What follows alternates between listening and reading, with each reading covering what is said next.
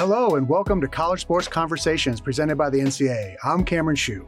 The NCAA is a membership led organization with the groundwork for the way the schools and conferences work together being created by a number of committees. These committees are comprised of conference representatives, on campus administrators, coaches, and even student athletes.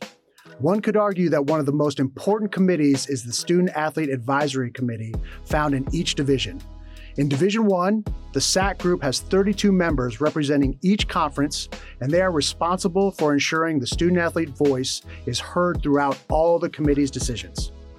Today, my guest is the chair of the D1 SAAC, Cody Shimp from the Atlantic 10 Conference. Cody is a recent graduate from St. Bonaventure University, where he was a baseball player and earned both his adolescent education undergrad and sports administration master's degrees.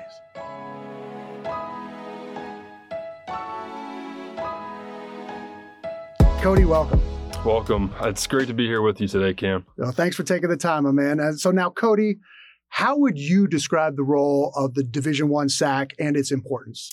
Yeah, you know, the role of Division One SAAC is to really enhance the student athlete experience and give student athletes voice within NCAA governance. Every student athlete has a different experience, whether it's through, you know, through our campuses, through our individual sports, throughout you know, if you're part of your conference student athlete advisory committee, and even the experiences of being on national SAAC. Each student athlete has a different experience and a unique one. So, what we try and do here at the national level is enhance student athlete experience, advocate for student athletes on the ground level, and really try and encompass all of that. I love that background. And, and for you specifically, like you mentioned, you've been on the D1 SAAC for over two years now most recently serving as the chair or leader of the committee. What's this experience been like for you? Yeah, you know, this, like you said, this will be my third year on the committee as the chair. Um, you know, I started out, I believe it was the year after COVID. That was my first year, and tough um, one, tough one. It was a tough one. It was, you know, it was a really tough year coming out of COVID and things like that. But um, you know, I started. I was appointed to a standing committee, the Strategic Vision and Planning Committee and at the same time, I was appointed to the committee for safeguards and medical aspects of sports. So My goodness, man. They were two very, very hefty committees to be a part of. And uh, I wouldn't change those experiences for anything. You know, the the administrators and people on those committees were very helpful and, you know, transitioning and just the knowledge that you learn on those committees is, you know, amazing, um, especially the health and safety group. If you don't mind, what, what were some of those learning lessons for you from that committee? The one that comes to mind the most is the transgender participation. Um, you know, because it's such a hard topic and a hard conversation to have. Um, because you want to be inclusive for all student athletes across the board. You want to provide, you know, all the opportunities possible. But, you know, in society today, it's just a very tough conversation to have because what's right and what's wrong. There's a lot of science out there that supports uh, one thing. There's science out there that supports another thing, and mm-hmm. you know, being at St. Bonaventure, um, actually, there was multiple times I've had letters sent to one of our administrators' mailbox advocating, sent to me directly since I'm on the committee. Mm-hmm. Advocating um, for to have transgender student athletes not participate, and that just it really it stays in my mind being on that committee it's a focal point that's something we've had long, extensive conversations about. And just like I use that letter example because it's, you know, it just, it speaks to how important the topic is to people in society in our sports industry. Gotcha. Okay. I'm sure that's that's a tough thing to do. Very, very tough thing. Yeah. Now I, I want to kind of dive a little deeper into that in terms of You've been on the St. Bonaventure SAAC for over three years now, almost your entire career yep. at the school. Um, obviously, along with that, you're the Atlantic 10 SAAC rep. Um, what was the inspiration for you to get involved in all of this work? I mean, knowing you you already have a busy schedule with your studies and your baseball commitment. What, what's the motivation behind all that? I like to stay busy. I like to be engaged and I like to, you know, be engaged with other members in our campus. You know, in high school, I was um, our student president, student body president, and I really enjoyed that. And when I came to St. Bonaventure my freshman year, I said, you know what? I'm a Division One student athlete now. I really don't have the time to get engaged in different things. And with morning lifts and practice daily and class schedule, being a freshman, it was tough. So I didn't do anything my freshman year. My sophomore year is when I really started to get engaged. Um, I started out on the ground level, just like a lot of our student athletes here at the national level now. I started out with the community engagement opportunities, um, whether if it was um, on our campus community and in the Olean New York general area.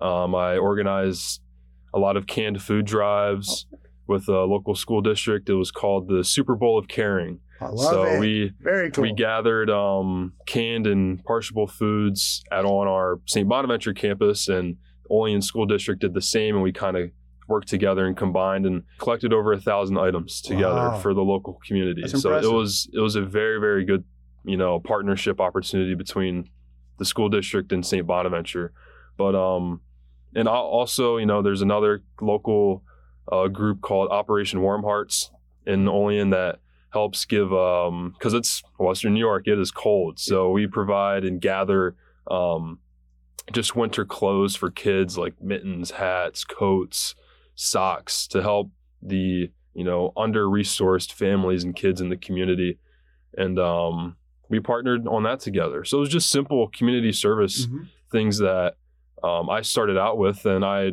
was uh, fortunate enough to join our Atlantic 10 conference group, and um, from there get appointed to the National Division One SAAC.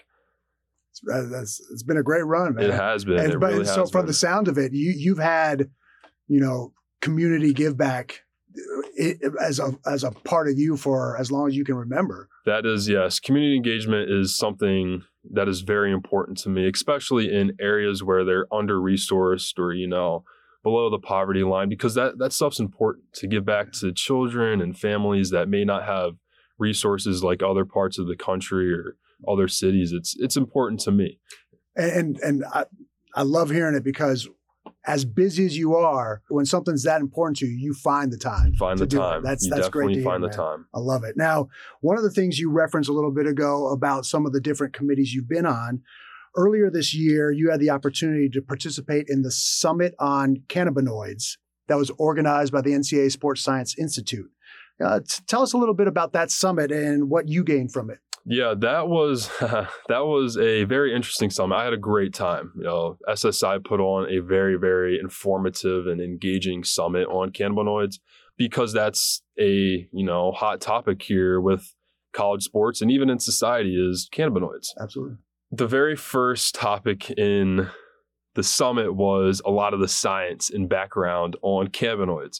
And it was myself, a Division two rep, and a Division three rep, and we were all sitting next to each other, and it felt like we were in organic chemistry class. it, I was that's that type of stuff went in one ear and out Yeah. the other. You know what I mean? But Absolutely. it was the other presentations that were really engaging. It, and I can say, you know, that a lot of the experts, the you know psychologists and mental health experts and cannabinoid experts that were part of the group, we all came to the conclusion that it's not in the interest of the association to test for cannabinoids just during championships.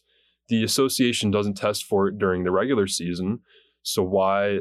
What's the rationale for testing for cannabinoids during championships? If you're not going to do it during the regular season, why are we doing it during championships? Because, you know, a student athlete is going to participate throughout the whole season without getting tested. And then all of a sudden they make it to championships and they get tested and pop a positive. Well, that's, it, it just doesn't make any sense. So, you know, it was the outcome of the summit, and a lot of that information is now being socialized throughout the association and the public, is that it's not in the interest of the association to test for cannabinoids. But if an institution wants to, that's totally up to their prerogative.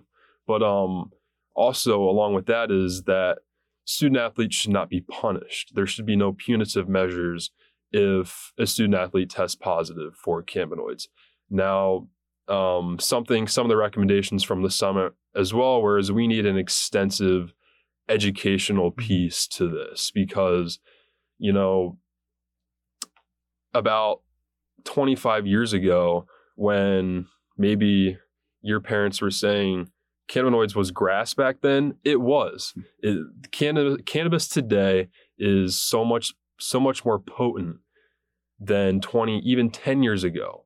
The thc levels are actually very concerning. That's something that we learned in the summit um, and that there's just so many different forms of it and that student athletes need to be informed of just the effects of cannabis on their performance and their health and safety I love that. Thank you for putting that in that framework. That's excellent. And more than anything, thank you for saying 25 years ago, my parents, because as you can not see on a visual platform like this, I'm well past that, but appreciate that. so now let's let's actually take a look back at your time as a baseball player at St. Bonaventure everything factored into there. You know, we talked about the time commitments you had and everything, but being being a baseball player, Division One baseball player at a university, what values and life preparation did you gain from your time on the field and and obviously during your college career? Yeah, absolutely. You know, St. Bonaventure is a Franciscan institution and it's a very unique institution. And I can say that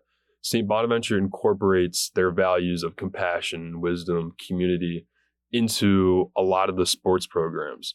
Um, the baseball team, you know, we struggled. We didn't have a lot of success on the field, but I can say as a group, um, throughout my years, we stayed as a core throughout our struggles. And that's, you know, something that's very important that I will say to, you know, a lot of different student athletes that are on teams that struggle is you need to stay as a core with your team, you know, because a lot of teams that struggle will, you know, separate and alienate themselves and create factions and within the teams, which is not something that you want.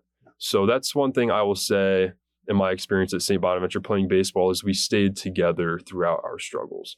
I will also say um, being a gay baseball player has been something that is really tough. Um, you don't come across many baseball players that are part of that community so there was at times that I felt isolated, felt alienated, um, just because some of the rhetoric that you hear, um, some of it I'd have over time developed thick skin and become numb to a lot of the comments that you hear, um, which is sad to say. It's a strength that yeah. you know you have thick skin, develop yeah. thick skin, but it's also sad to say that you have to become numb to a lot of the you know comments that you hear and that's it's probably because a lot of at the time when i was younger a lot of my teammates didn't know but now toward towards my end i became more comfortable and everything which is you know huge for me. At times it just becomes tough. Yeah. And you have to you know something that i did was i had other friend groups on campus. Obviously i was engaged with a lot of different groups. So it was always nice to have other groups that you could always fall back on and you could feel really comfortable around and, uh, you know, just be yourself. Yeah. Well, um, sorry to hear you had to experience that. Um, to that degree, you said you referenced your, your support system. How, how did that help you come through and, and be the positive influence you are? Yeah, you know, just, you know, for myself, I believe I have thick skin and, you know, a lot of things don't really get under my skin. Um, you know, sticks and stones may break your bones. that that phrase, that saying. Right, right. Um, but those support systems really just allowed me to be myself, my true self in those environments and whether we were, you know, I don't know, in the lunch hall eating mm-hmm. lunch or you know off campus doing something having fun just allowed myself to be myself. Sometimes in between the lines on the field it would just became tough. Yeah. like i said there's not many student athletes or just baseball student athletes in general that are a part of this community. So it's something that's new and uh, unknown to a lot of uh, athletes in that space. Gotcha. Gotcha. Thank you for that. I uh, yeah absolutely. um, so I want to wrap up here with with just two last questions. First being, what's next for you? Yeah, so right now, this past year, I was a graduate assistant baseball coach at St. Bonaventure. Oh, very cool. And um, I really love coaching. Like, I got my um, undergraduate degree in education. I love teaching. I love coaching. I love nurturing and helping make an impact on people's lives. Um, and actually, this next year, I'm going to return to St. Bonaventure and Awesome. Still represent the Atlantic 10 Conference here at the national level. I'm going to continue my studies and pursue a master's in business administration while I'm still there because it all worked out. I had one more year of eligibility to represent the Atlantic 10 conference here at the national level. So I will be returning to Bonas and uh, pursuing my MBA and uh, helping out coach and work with our pitching staff. I love hearing. I love hearing that you you're comfortable enough to even stay stay at that uh, institution and, and, be able to continue to give back. Um, so, last question we always like to ask uh, student athletes that are that are in the chair you're in now, and and I think especially based on what you just said, it's even more prevalent to ask now than ever. What advice would you have for current and incoming student athletes to get the most out of their college experience, like you have? And if I may, specifically, um, someone that might be a gay uh, individual. Yeah, that's a really, really good question. I could go down a couple different avenues. You know, one thing I would do, I would say, is get engaged. Um, right now, especially in this environment, college sports, a lot of administrators and university presidents want to hear the student athlete perspective. They want to hear about your experience, and that's wholesome. It's true from the heart that they want to hear your experience. Um, for me, becoming engaged provided so many opportunities. It opened so many doors, and that can happen for anyone. I started, like I, we talked about a couple minutes ago, I started from the ground up, just organizing community service. And I was fortunate enough to have the opportunity to work my way up the food chain and be here. So that's one thing I would echo is get engaged. Um, for student athletes that are part of the population that I am, I would encourage you to, you know, find your friend groups that you can be yourself and just be open about, you know, how you're feeling. Don't back yourself into a corner. Don't feel like you're alienated or talk just be open and communicative, transparent with your team and your coaches and other people that you might come across.